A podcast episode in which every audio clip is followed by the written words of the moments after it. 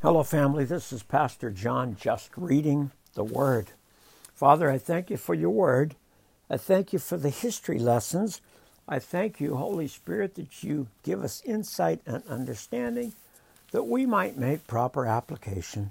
And I love you in Jesus' name. Amen. 2 Samuel chapter 5. Then all the tribes of Israel went to David at Hebron and said to him, we are your own flesh and blood. In the past, when Saul was our king, you were the one who really led the forces of Israel.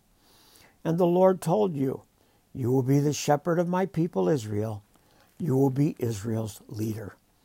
So there at Hebron, King David made a covenant before the Lord with all the elders of Israel, and they anointed him king of Israel.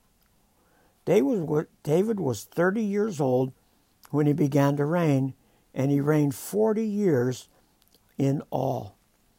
He had reigned over Judah from Hebron for seven years and six months.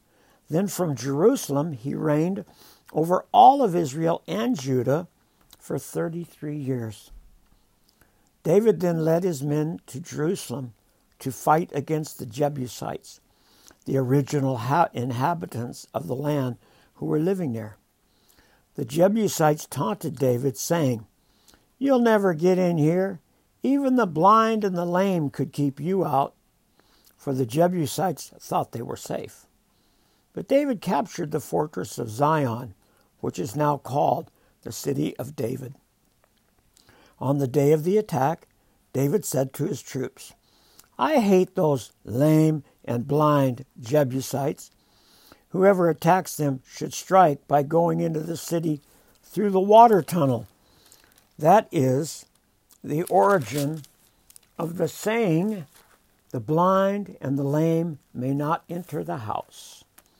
So David made a fortress his home, and he called it the city of David. He extended the city starting at the supporting terraces and working inward. And David became more and more powerful because the Lord God of heaven's armies was with him.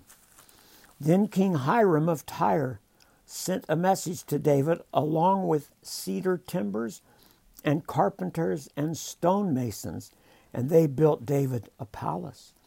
And David realized that the Lord had confirmed him as king over Israel and had blessed his kingdom for the sake of the people of Israel. After moving from Hebron to Jerusalem, David married more concubines and wives, and they had more sons and daughters.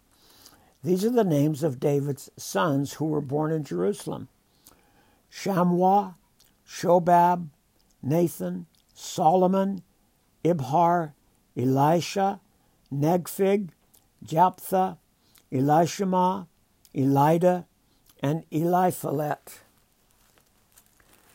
When the Philistines heard that David had been anointed king of Israel, they mobilized all their forces to capture him.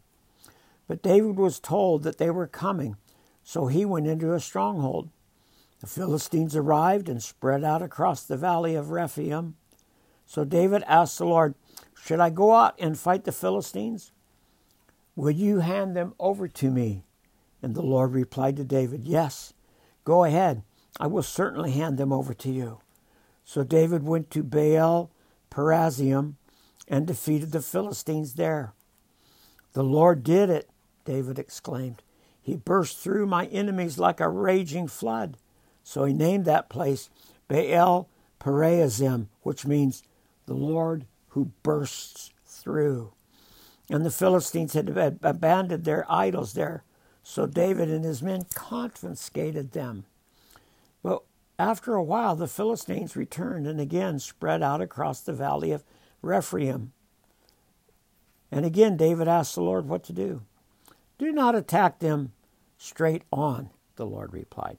Instead, circle around behind and attack them from the near the poplar trees. When you hear a sound like marching feet in the tops of the trees, be on the alert. That will be the signal that the Lord is moving ahead of you to strike down the Philistine army. So David did what the Lord commanded, and he struck down the Philistines all the way from Gibeon to Gezer. Father, let us be so attentive to your word. Let us be so understanding of your word. Let us be able to find application of your word. In Jesus' name, amen.